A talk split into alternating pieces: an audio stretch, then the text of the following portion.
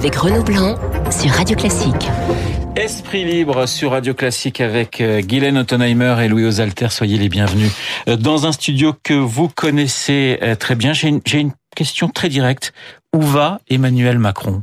Parce que on a quand même du mal à suivre le chef de l'État. On est un petit peu euh, décontenancé, j'allais dire, par toutes ces jolies phrases qu'il a pu euh, sortir dans les pays scandinaves. Où va Emmanuel Macron Pour la première fois, j'ai l'impression qu'on justement ne sait pas trop où il a. Et ça, euh, c'était plutôt sa force à Emmanuel Macron, c'est que qu'on soit d'accord ou pas avec lui, qu'on ait voté ou pas pour lui, au moins les Français avaient l'impression qu'il avait un programme assez clair, qu'il avait un cap assez clair, et qu'il déroulait les réformes les unes après les autres. Il en a même fait un, grand argument en disant qu'on soit d'accord avec moi, regardez, au moins je fais ce que je dis. Et les Français lui faisaient crédit de cela.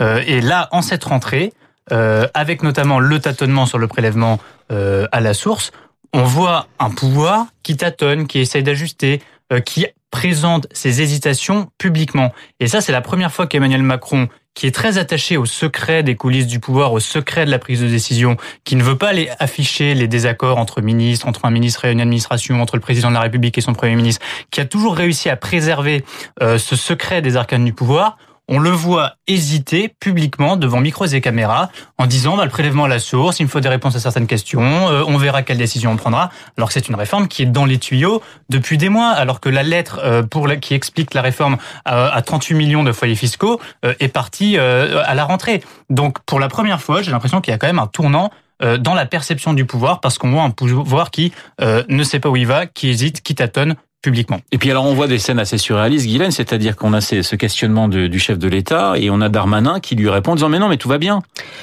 Oui, alors il y a plusieurs choses dans ce que, vous demandez. Il y a cette histoire du prélèvement qui est effectivement euh, tout à fait euh, bizarre puisque euh, il était pas obligé de reprendre une réforme que je rappelle François Hollande avait lancé parce que François Hollande se dit il faut que je fasse des réformes mais il avait pas envie de trop bouger le système. Alors il a fait une réforme qui bougeait pas grand-chose, mais qui était populaire parce qu'à l'époque on disait c'était formidable le prélèvement à la source. Sauf qu'entre temps on a fait le prélèvement mensuel et que c'était plus très nécessaire de faire le prélèvement à la source. Mais bon, passons donc. Il a dit je vais je vais continuer pour pas avoir l'air de casser tout ce qu'avait fait François Hollande.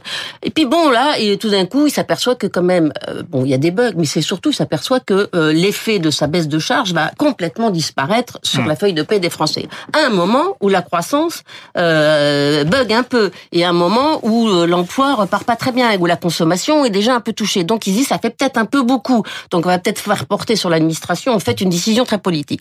Mais le vrai problème aujourd'hui d'Emmanuel Macron, c'est que à travers toutes les les péripéties de cet été, est touché sur le, les, trois piliers de son identité. Le et en même temps. On s'aperçoit avec l'affaire Hulot que le et en même temps ne marche pas très bien. Hein, L'efficacité. Dans son dernier discours au Congrès, il cite le mot efficacité 15 fois. Et là, les gens se disent, mais qu'est-ce qui a changé? Il y a 12% des Français qui pensent que ça a changé quelque chose, l'arrivée d'Emmanuel Macron. Alors, en termes d'efficacité, la croissance, le chômage, qui étaient ses priorités, bah, on les voit pas. Et puis, troisième pilier du nouveau monde, c'est la moralisation de la vie politique. Or, on a l'affaire Nissen, euh, on a l'affaire euh, Benalla. Donc, il y a un moment où vraiment, tout d'un coup, on se dit, bon, bah, c'est comme l'ancien monde, c'est pas plus efficace. Et chacun se dit, bah, moi, j'ai pas ma part. Les gens de droite, j'ai pas ma part. Les gens de gauche, j'ai pas ma part. Donc son socle est en train de se réduire, d'où les sondages qui sont pas très bons. 34% effectivement de, popularité euh, pour Emmanuel Macron. François Hollande à la même date hein, de, son euh, de son quinquennat était à, 32%. Je vous propose d'écouter euh, Stéphane Le Foll. Il était sur Radio Classique justement s'interroger sur ce bug autour du prélèvement à la source. Il y a quelque chose que je ne comprends pas. C'est pas logique d'en arriver là. Qu'est-ce qu'il y a derrière? Est-ce qu'il y a euh, question d'affichage? Est-ce qu'il y a euh, l'idée que avec cette réforme on perdrait un, un, peu encore de croissance parce que les gens seraient euh, inquiets alors que bon a priori si c'était bien présenté il n'y a pas de raison. Alors il y a des sujets hein, bien sûr techniques, il y a des problèmes aussi qui sont posés, mais qu'est-ce qu'il y a qui justifie ça? Bah, c'est politique. Je pense que la raison est politique. Euh, on, on, peut difficilement invoquer une raison technique pour une réforme qui a été mise sur les rails par le gouvernement précédent, euh, Guylaine l'a rappelé, qui a été reportée d'un an par Emmanuel Macron à son arrivée au pouvoir pour évaluer euh, la la, la, faisabilité de cette réforme, mais euh, Emmanuel Macron, pendant la campagne présidentielle, s'était engagé à reprendre à son compte euh, cette réforme du prélèvement à la source. Donc il a simplement reporté euh, d'un an. Euh, techniquement, c'est une réforme qui est compliquée parce que ce sont les entreprises qui vont transmettre des données à l'administration fiscale et qui vont avoir un rôle plus important dans le prélèvement de l'impôt. Mais c'est techniquement possible. Ça se fait dans beaucoup de, dans la plupart des pays européens. Qui n'ont pas le même système fiscal que nous, qui est très complexe. C'est vrai, mais Bercy a eu le temps de mettre en œuvre cette réforme. Et d'ailleurs, même aujourd'hui, les fonctionnaires de Bercy et le ministre des Comptes publics, Gérald Darmanin, disent techniquement, on est prêt. Il y a encore des questions auxquelles il faut répondre parce que c'est un cas mais techniquement, on est prêt. Donc la raison, elle est évidemment politique. Et euh, l'a dit, Emmanuel Macron qui a choisi de euh, qui a choisi les salariés, qui a choisi de donner plus de pouvoir d'achat aux salariés à travers des allègements de cotisations euh, notamment, euh, ne veut pas euh, que à la rentrée de janvier 2019, les salariés constatent une baisse brutale du chiffre net qui s'affiche sur leur feuille d'impôt parce qu'on leur a prélevé euh, l'argent euh, à la source et on sera à cinq mois des élections européennes. Donc, ce qui fait peur au gouvernement, ce qui fait peur à Emmanuel Macron, c'est évidemment l'effet produit. Au moment où il dit le travail doit payer et que c'est le grand message du gouvernement en cette rentrée, ils ont évidemment euh, la phobie de voir encore plus de personnes se détourner d'eux parce qu'ils auront tout simplement constaté qu'à la fin du mois, ils gagneront moins parce que l'impôt sera prélevé tous les mois. Alors, il est rentré. Sans, hein, compter que pour une partie des Français, il y aura aussi une avance de trésorerie puisque toutes les niches fiscales les avantages, etc., ne seront remboursés qu'à la fin de l'année. Et ça, les Français n'aiment pas beaucoup que, en plus des impôts qui sont déjà assez élevés, on fasse un petit peu de, l'argent à l'État, de, de, trésorerie sur leur dos. Ça, ça ils n'aiment pas beaucoup. Emmanuel Macron est rentré euh, hier de, de Finlande, donc on attend le remaniement ou pas remaniement, on attend de savoir qui euh, va euh, succéder à Nicolas Hulot. Il y a énormément de noms qui circulent. Ça semble être un véritable casse-tête que de trouver un successeur au, à l'ex-ministre de la Transition écologique, Guylaine C'est très compliqué parce qu'il y a énormément de paramètres. D'abord, il voudrait, euh, pour ce, ce, ce, poste, je crois que c'est le numéro 3 du gouvernement, ou 2 du gouvernement. C'était le numéro 2, lui, non Et Il lui faut quelqu'un de gauche. Parce que c'est vrai qu'on voit que il y a, Edouard Philippe a un certain poids, Bruno Le Maire a un certain poids, et il n'y a pas beaucoup de ministres de, de, gauche qui ont un certain poiest. Donc il lui faut quelqu'un de gauche. Bon. Il faut quelqu'un qui a envie d'y aller, parce que là, euh, sur l'écologie, euh, celui qui va arriver, il est quand même un, un peu flingué, hein, parce qu'on est en train de lui dire que tous les arbitrages ont été faits en hum. faveur euh, des lobbies, etc. Donc il va falloir restaurer l'image de ce ministère. Donc c'est pas compliqué.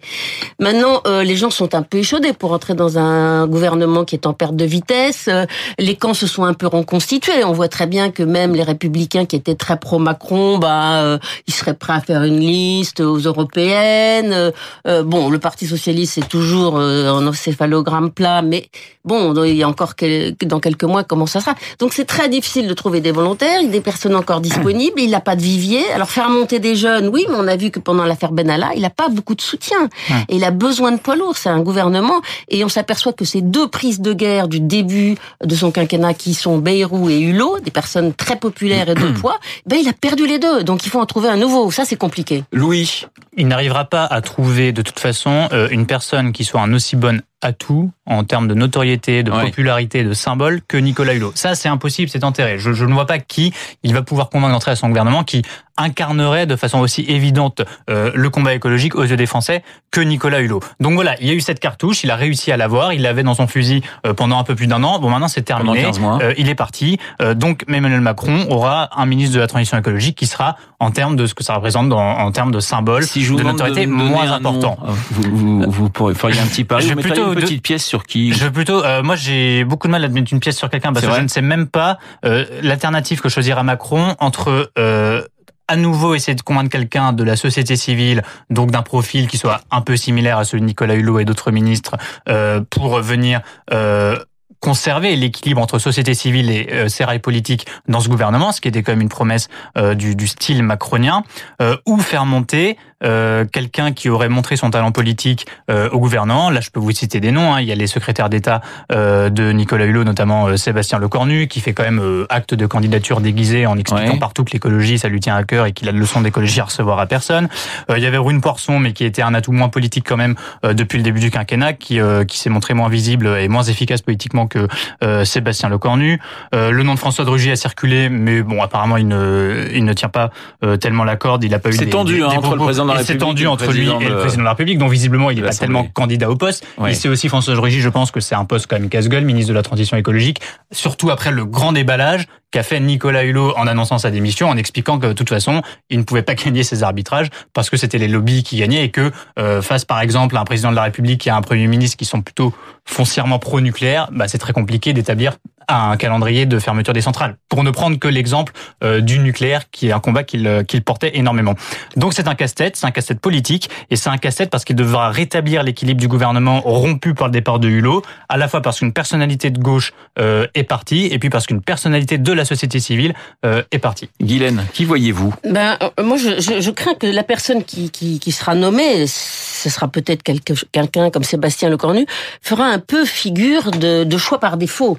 Parce que beaucoup de noms ont circulé, comme Pascal Canfin. Quand j'ai entendu Pascal Canfin sur je ne sais plus quelle radio, euh, le ton était quand même très sévère à l'égard d'Emmanuel Macron et de l'écologie. Avec le départ de Hulot, euh, tout le monde dit bon bah derrière, euh, qu'est-ce qu'on qu'est-ce qu'on peut espérer faire?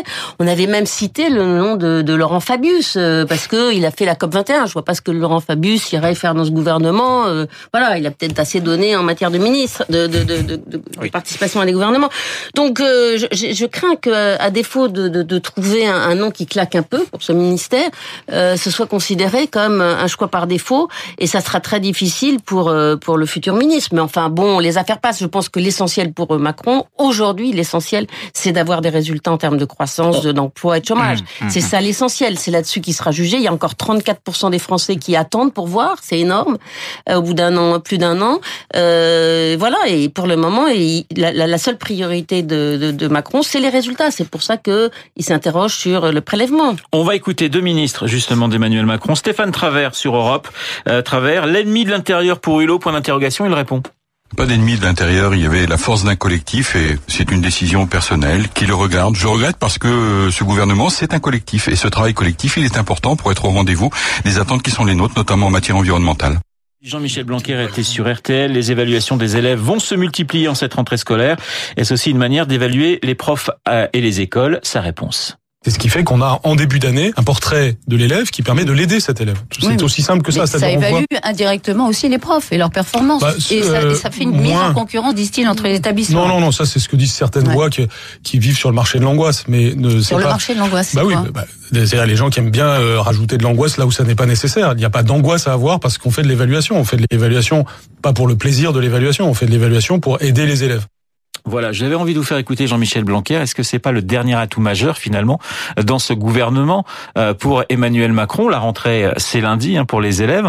On va voir effectivement Jean-Michel Blanquer un peu partout. Est-ce que finalement c'est pas le dernier atout dans la manche aujourd'hui hein, euh, du chef de l'État, Louis? Si on considère les prises de guerre que Emmanuel Macron a eues euh, au début de son quinquennat et notamment de la fameuse société civile, c'est vrai que Jean-Michel Blanquer, lui pour le coup, qui n'avait pas du tout la notoriété de Nicolas Hulot, eh bien il est parvenu à un temps record a déjà un niveau de notoriété et puis un niveau de reconnaissance de la part des Français parce qu'il s'est posé en ministre de l'Éducation, euh, qui rassure, qui essaie de faire euh, un consensus et en même temps qui a une idée, une idée claire, des idées claires sur un certain nombre euh, de sujets, euh, sur des erreurs qui à ses yeux avaient été faites euh, par le passé et sur lesquelles il fallait revenir et qui font plutôt consensus en France. donc ça reste un atout dans sa manche. après, ces ministres qui sont dans un couloir blanc particulier, euh, certes, ils sont compétents dans leur domaine, euh, et Jean-Michel Blanquer euh, l'est évidemment, mais ils ne sont pas des atouts politiques généraux pour le président, au sens où ils ne peuvent pas aller jouer les pompiers de service sur n'importe quel domaine, n'importe quelle polémique. Quand une affaire Benalla se déclare, c'est pas Jean-Michel Blanquer qui va les sauver Emmanuel Macron. C'est une garde de grognards, de soldats, de porte-parole qui n'était pas là cet été euh, lorsque l'affaire s'est déclarée et le président s'est retrouvé bien. Guylaine, et ça sera ma dernière question. En fait, euh, il est en train de d'être confronté à ce que tous les présidents de la République ont, ont connu, c'est finalement un certain isolement, Emmanuel Macron. Euh, non, euh, il est plus isolé que les précédents parce qu'il n'a pas de, de, de vraie garde euh, rapprochée. Euh, Souvenez-vous, le RPR euh, qui me chassait en meute, le Parti socialiste, les éléphants. Enfin, on ne connaît pas de, de président qui n'ait pas eu un, un, certain nombre de poids lourds autour d'eux capables de les défendre. Là, on a vu que même Colomb avait pas réussi, au contraire, à, à défendre le président dans l'affaire Benalla. Alors, pour revenir à Blanquer, c'est un atout pour un, un, un point sur un point essentiel c'est l'efficacité, puisque euh, le, le, cœur de, de, du discours euh, du, du, président, c'est l'efficacité. Donc celui, c'est un ministre qui s'est montré plutôt efficace. Il a réussi à faire évoluer le bac, à faire évoluer sans mettre non plus hmm. l'éducation nationale complètement par terre. Voilà, il a quelques ministres comme ça qui sont dans l'efficacité, mais il manque ce qui donne, ce qui fait la mayonnaise autour, quoi. Esprit libre, Guylaine Ottenheimer, Louis Alter ce matin sur l'antenne de Radio Classique. Très bonne journée à vous deux. 8h55 dans un instant, la météo, le rappel des titres et bien sûr Franck Ferrand raconte.